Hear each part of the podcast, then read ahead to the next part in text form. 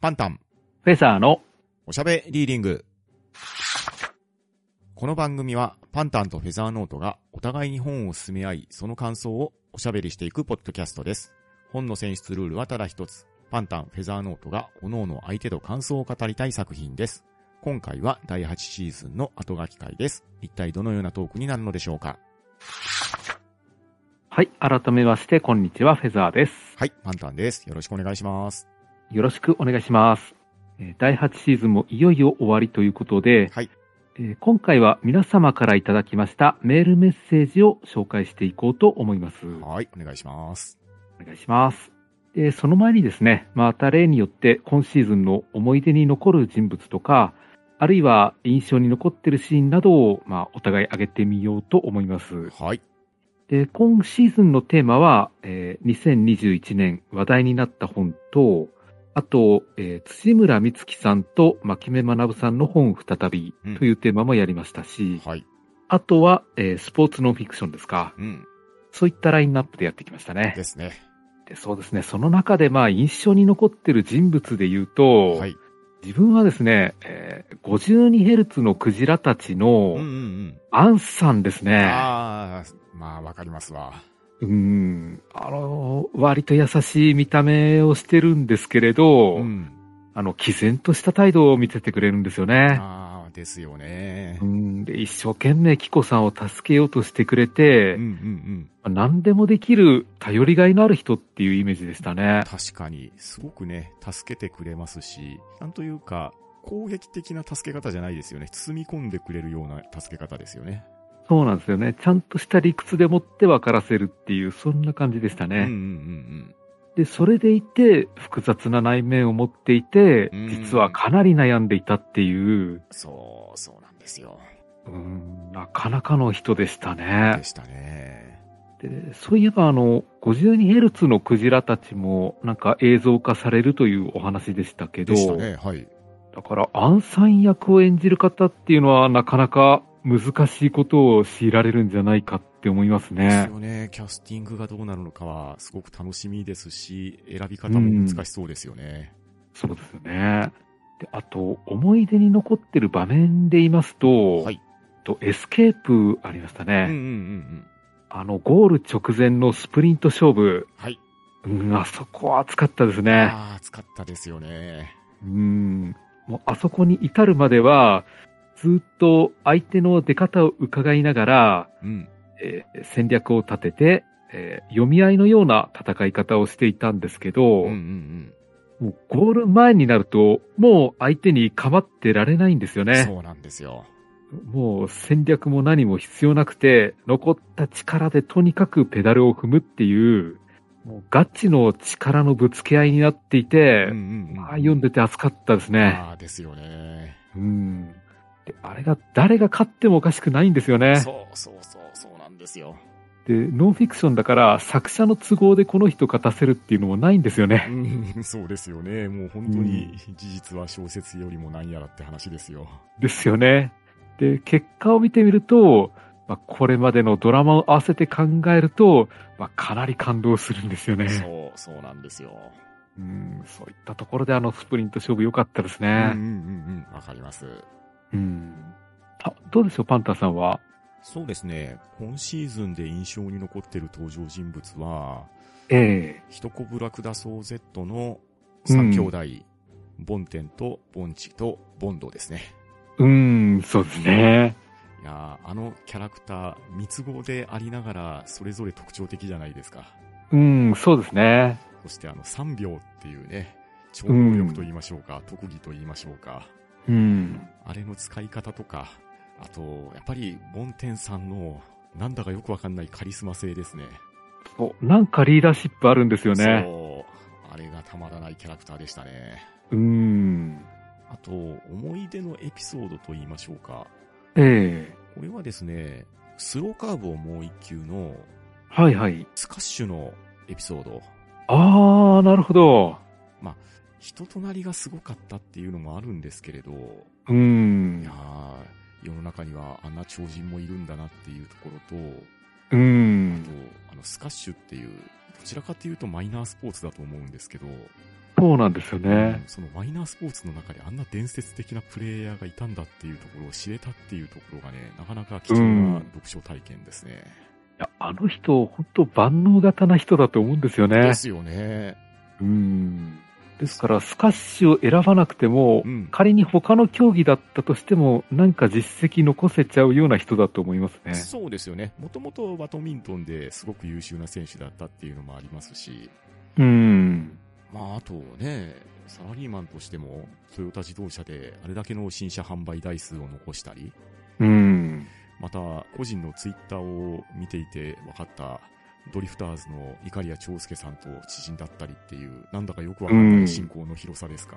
そうなんですよね。なんか、設定が多いんですよでね。すよね。いや、これもまた事実なんで、すごい人なんだなって改めて感じましたね。うん、思いました。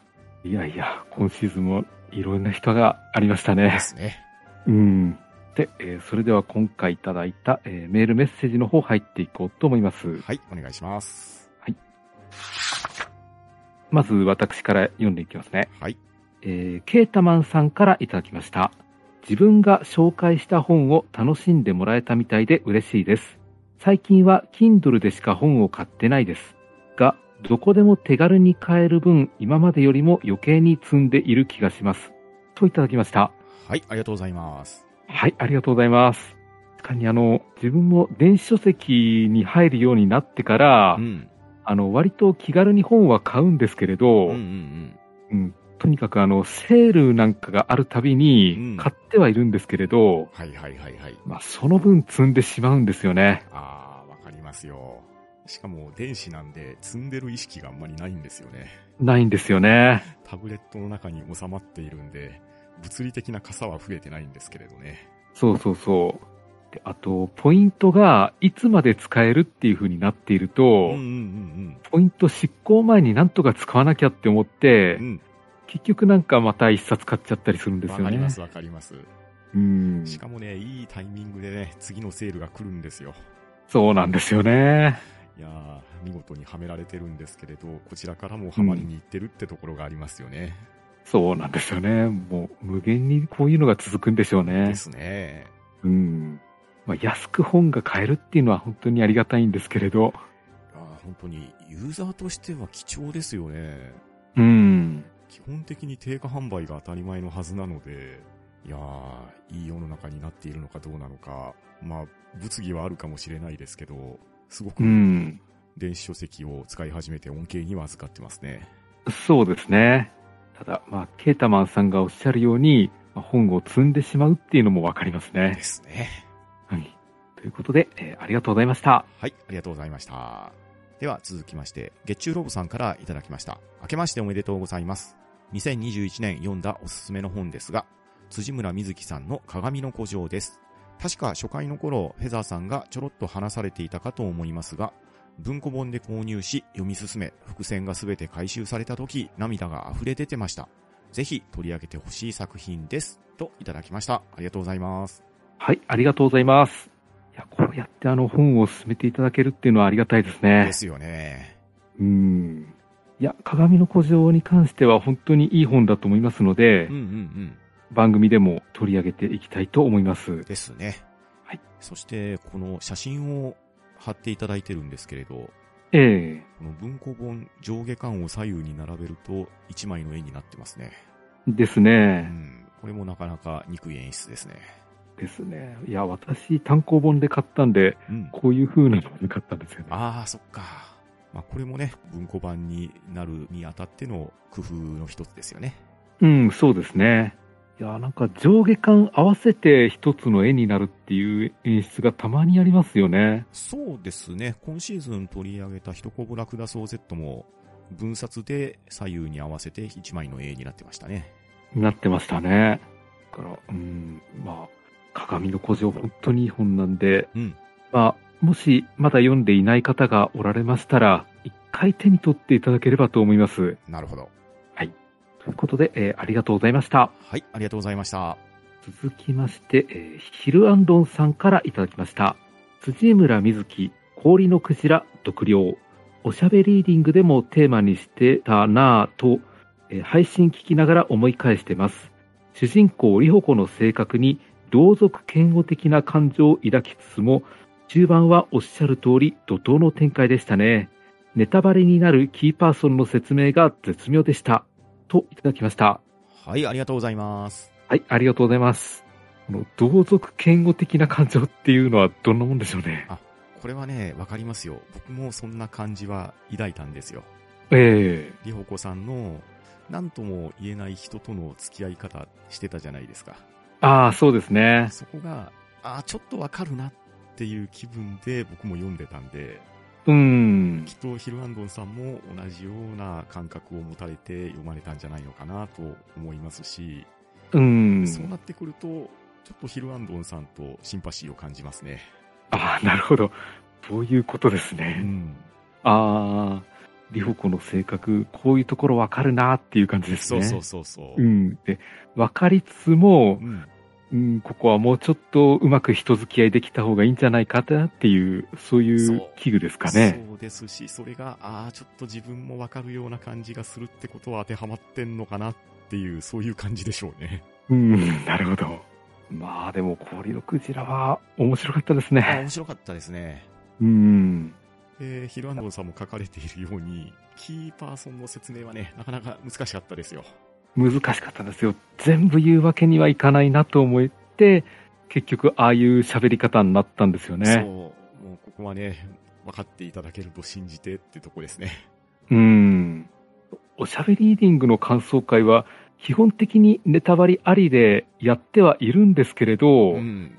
革新的なところに関すると、やっぱりちょっと伏せておこうかなっていうのはあるんですよね。そう、やっぱりね、本を読んで楽しむっていうところがね、一番だと思いますんで、うん。そこの楽しみを我々が奪うのは、ちょっとね、引けるところがありますんでね。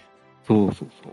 あと、何ですかね、作者の方が一生懸命考えてくれた、えーギミックを、まあ我々が全部ばらしてしまうのも、なんか申し訳ないんじゃないかなっていうのもあるんですよね。そうですね。まあ僕とフェザーさんはね、それぞれ思ったことを思ったように話しているだけなんで、うん。それが新たに読まれる方の妨げになるようなことはできるだけ避けていきたいなっていう思いでやってますんで、うん。まあ今後もね、深刻なネタバレについては同じような感想になっていくかもしれませんが、まあそこは温かい目で見ていただきたいですね。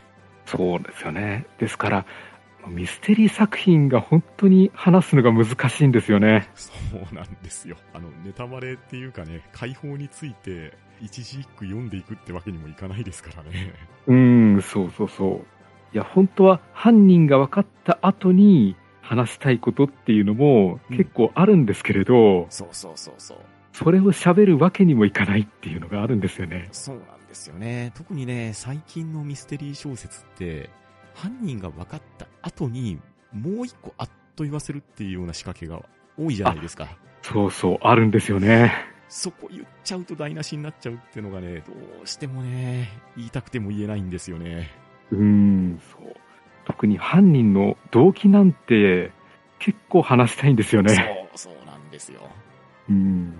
いや、でもそこはちょっと抑えて話そうかなと。そうちょっと自制はしてるんですよね。まあ、これね、うんオープンになってる配信なので、まあ、そのあたりについてはね、ちょっとオフトークで、二人で話してるのを想像していただければいいんじゃないかなと思いますね。ですね。はい、えーありがとうございました。はい、ありがとうございます。では続きまして、ケータマンさんよりいただきました。エスケープ、文庫版の題名は逃げは、某ポッドキャストで聞いてからずっと気になったまま今に至ります。最近読むペースが遅くなってきているので、今年中には読みたい、といただきました。ありがとうございます。はい、ありがとうございます。そうですね、ケータマンさんは、あの、サクリファイスを紹介していただいたんで、うんまあ、この本もかなり面白く読めるんじゃないかと思います。うん。ん、きっと読めると思いますよ。まあ、かなり前のレースなんで、読むのが遅くなっても別に構わないと思いますんで、うん、そうですね。で、エスケープが、感想会でも話したんですけど、文庫版は解体されて逃げという文庫版になってるんですよね。うん。で、エスケープの時に紹介させていただいた文章の書き方なんですけれど、ええ本文自体は内容は基本的には変わらなかったんですよ。うんた。だ、文庫本の逃げの方は、ページの情報にエスケープでは書かれていた残りキロ数っていうのがないんですよ。おー。なので、そこがね、エスケープと逃げの決定的な違いかなと思いましたね。う。うんん。あれは、やはり単行本ならではの作りかなと思いました。うん、そうですね。ただ、文庫版の方はね、表紙のイラストが大友さんなんで、そちらはすごく見ていて楽しいと思います。うん、そうですね。はい、えー、ありがとうございました。はい、ありがとうございます。えー続きまして、マーヤさんからいただきました。あ、氷のクジラ、持ってると思う。と一言いただきました。はい、ありがとうございます。ありがとうございます。マーヤさんもなかなか読書の幅広いですね。ですね。ただ、持ってるっていうことは読まれたのかなただ、う持たんれ、てい積るんのかでなるだけなんですかね。もし積まれているんなら、ぜひ読んでいただきたいですね。ですね。まあ、この機会に読んでいただければと思います。はい。はい、ありがとうございました。はい、ありがとうございます。続きまして、君彦さんから引用リツイートをいただいております。三沢幸香さんという方のツイートなんですけれど、こちらでサンプル聞けます。仕事で初めて出す声、表現する感情が多くてとても楽しかったです。ということで、オーディオブック版おしもゆの CM ですね。うん。あの、オーディオブックというものをほとんど体験したことがないので、はいはいはい。まあ、どういうものなのかなとは思うんですけれど、そうですね。僕もオーディオブックとしては聞いたことがないですね。うん、強いて言えば、先行のハサウェイの劇場で買えたブルーレイですか。はいはい。あれの付録として佐々木希さんが先行のハサウェイの朗読をされてる CD がついてたんですね。ええああれはある意味オーディオブックなのかなって感じでしょうか。ああ、なるほど。まあ、アマゾンのオーディブルとかでもサービスされてますんで、うん。耳で読むっていう感じですか。ああ、そうですね。うんまあ、これはこれで新たなサービスとしてありかなと思いますが、うん、そうですね。作品に触れる機会が増えるっていうのはいいですよね。うんただ、音声で聞くと、ものすごく時間かかると思うんですよ。ああ、確かに。それはありますね。確か先行のハサウェイ全部で6時間くらいあったんじゃなかったかな。 6時間ですか。すごいですね。なんか、途中で中断すると、展開忘れちゃいそうな気もしますけどね。うん、そうですね。推しも言う本で読む分には、こんなに長い話ではないんで、 うん。時間はかからなかったと思うんですけれど。そうですね。読むのはさらっと読めましたけど、聞くとまた違うかもしれないですし、うん。三沢幸香さんという方が声を当てられているということは、女性の声での朗読でしょうから、うん。それはそれでキャラクターに感情移入もしやすいかもしれないですね。うん。まあ、あの作品、男性キャラクターがほとんど出ないですからね。ですよね。うん。まあでも、こういったものがあると、まあ、幅が広がるので、うんえーもし、リスナーさんで、まあ、オーディオブックだったら読めますよというか、聞けますよという方でしたら、試してみていただけるのもいいんじゃないかと思います。ですね。君彦さん、ありがとうございます。はい、ありがとうございました。えー続きまして、ケータマンさんからいただきました。高木カメラマンのことについて話されています。よかったら聞いてみてください。といただきまして、えーこちらリンクを貼っていただきましたね。はい。ちょっとこれ私まだ聞けてはいないんですけれど、はいはい。エスケープの最初の方に出てこられた高木カメラマンのことについてのお話をされているんですけど、ええこちら、感想会の時にも少し紹介させていただいたんですけれど、エスケープという本が書かれて、その後文庫化されるにあたってなんですが、その間に残念ながら亡くなられてしまった方なんですよね。うん。で、そのカメラマンの方がどのような方だったかっていうことが少し触れられているような内容でしたね。うん。なるほど。リンク先の音声が2時間オーバーのファイルにはなるんですけれど、まあ、もしええ少しでも興味がある方がおられましたら聞いてみられたら良いかなと思いました。うん、そうですね。やはりノンフィクションですと、こういうふうに横の幅がどんどん広がっていきますね。ですよね。エスケープ一本で完結するものではなくてう、ん。まあ、大会関係者それぞれの人生がその後もずっと続いていくわけですから、そうなんですよ。そこでまた違った話が出てくるっていうこともあるんですようんうんうね。んうん。ありますしね、あれの翌年のレースのアタックの結果もなかなか痺れましたね。うーん。とそっちはまた私読んでないんですけれど、まあ、エスケープでの優勝者が翌年どうなってるのかっていうところがフックになればいいかなと思ういます。ん。そうですね。それは気になりますねで。すよね。うん。と今度読んでみようと思います。はい、ぜひお願いします。ということで、えー、ケータマンさんありがとうございました。はい、ありがとうございました。続きまして、ごたつさんよりいただきました。ハッシュタグ聴読カラフル会、ひろかちゃんの独白、一個一個はわからなくはないけれど、合わせて出てくる人格、カラーがわけのわからない一色に見えるといった感じでしょうか。謎少女です。といただきました。ありがとうございます。はい、ありがとうございました。そうですね。まあ、カラフルの解釈については、まあ、人それぞれありますよね。ありますよね。うん。残念ながら僕もこたつさんと同じく謎少女っていうイメージで見ちゃったんですけどね。うん、そうですね。謎なところはありましたね。うーん。いや、確かにね、ごたつさんも言われているように、一つ一つの意見は分からんではないんですよ。うん。分からんではないんですけど、いやー、そういう行動に出ちゃいますかねっていうところが、うーん、やはり永遠の謎ですね。そうですね。まあ、まあ、でも、面白い人ではありました。うん、確かに。まあ、とうんいうか、ああいうキャラクターもいるのかなっていうところが、なんとも言えない不思議な感覚でしたね。うん、そうですね。はい、えー、ありがとうございました。はい、ありがとうございます。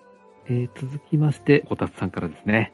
えーロードストー戦記制約の奉還会を聞きたいがために、えーロードストー戦記を読み切るも、え、新ロードストー戦記ロードストー伝説道理で間が抜けてる感があると思った。先が気になるし、間も気になる。といただきました。はい、ありがとうございます。ありがとうございます。えーそうですね、ロードストーシリーズ長いですし、いろんなものが出てますので、うん。ちょっと間違えるっていうのもわかりますね。そうですね。もう本当にロードストー伝説ですからね。うん。やっぱり、馴染みがあるのはね、パーンが主人公のロードストー戦記だと思うんですけれど、うん。その後のスパーク君とかの話もあれば、また仙台のね、ロードストーの王たちの戦いっていうところが伝説になっているので、うんそ。して今回のロードストー戦記制約の交換につながるっていう、いや本当に時代を超えたファンタジー小説ですもんね。うん。そうです、そうです。まあでも、一作目のロードストー戦記は名作だと思うので、うん。まあ、この機会に読んでみるっていうのもいいと思いますうね。んですね。まあ、五達さん見事にそれを読み切られているので、うん。かなりロードストーサーガに足は突っ込まれているんじゃないかと思いますよ。うん。そうですね。はい。ありがとうございました。はい、ありがとうございました。では続きまして、五達さんよりいただきました。おしもゆかい。うーん、これは、うーん、なんとも。そうだ、おしゃべりリーディングの感想会を聞いてみよう。ポチ、フェザーさん、イラフ先生のところへ行こう。それだといただきました。ありがとうございます。はい。ありがとうございます。そうですね。おしゃべりーディングでは、あの、心が病んでいる人は、うん、まあ、大概、イラブ先生のところか、アジサイホテルに送り込めばなんとかなると思ってますんうんで、そうですね。うん。注射を打っていただくか、温泉に浸かるか、はたまた美味しい料理をご馳走になるかすれば、まあ、そんなことはどうでもいいんだよって話になりますからね。なりますよね。うん。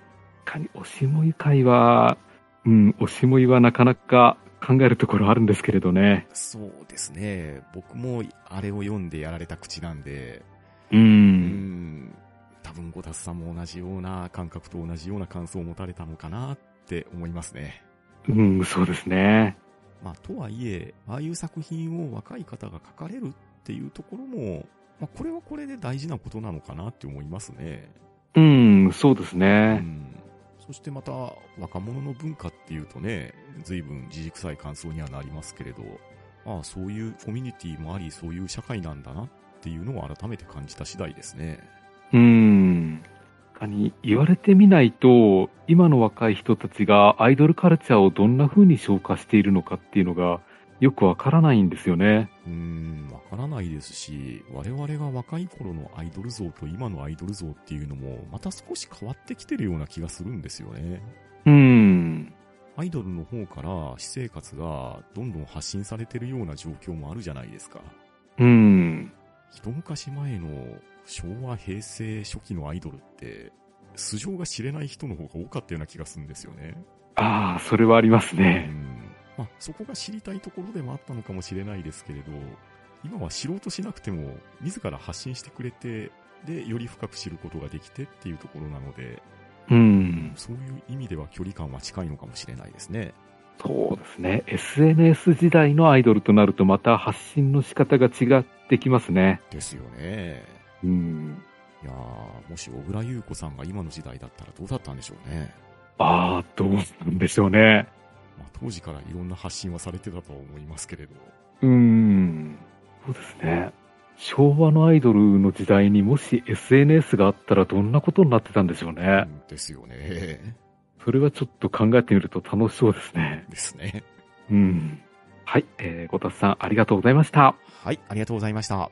といったところで、第8シーズンにいただきましたメールメッセージの紹介を終わります。はい、ありがとうございました。はい、ありがとうございます。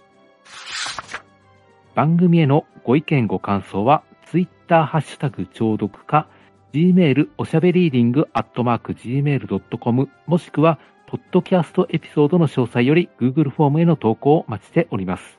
今回以降にいただきましたメールメッセージに関しては、第9シーズンの後書き会で紹介していきます。それでは今回はこの辺りで本を閉じようと思います。お相手はパンタンと、フェザーノートでした。さようなら。ありがとうございました。